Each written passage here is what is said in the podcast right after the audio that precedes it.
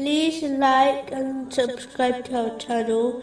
Leave your questions and feedback in the comments section. Enjoy the video. Harith al Muhasibi, may Allah have mercy on him, once said, The root of obedience is piety. The root of piety is a balance between fear and hope. The foundation of this is knowledge of the promise and the threat. Good character is being patient in the face of abuse, rarely becoming angry, a cheerful face, and pleasant speech. Everything has a foundation.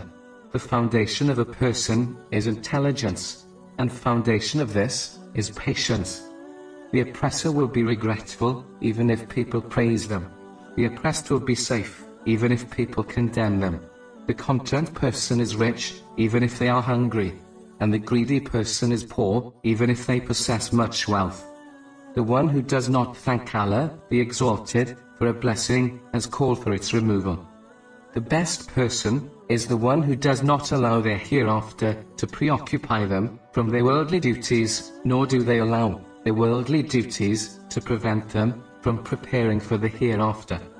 The test of a worldly person is their heedlessness to the hereafter. Whoever moves from the fear of Allah, the Exalted, to feeling secure, has taken the path which leads to their destruction. People detach from the excess of this world in proportion to the soundness of their intelligence and the purity of their heart. The most virtuous are the most intelligent in religious matters and those who understand Allah, the Exalted.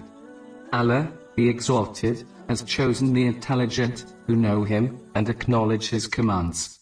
They are fearful, virtuous, and faithful.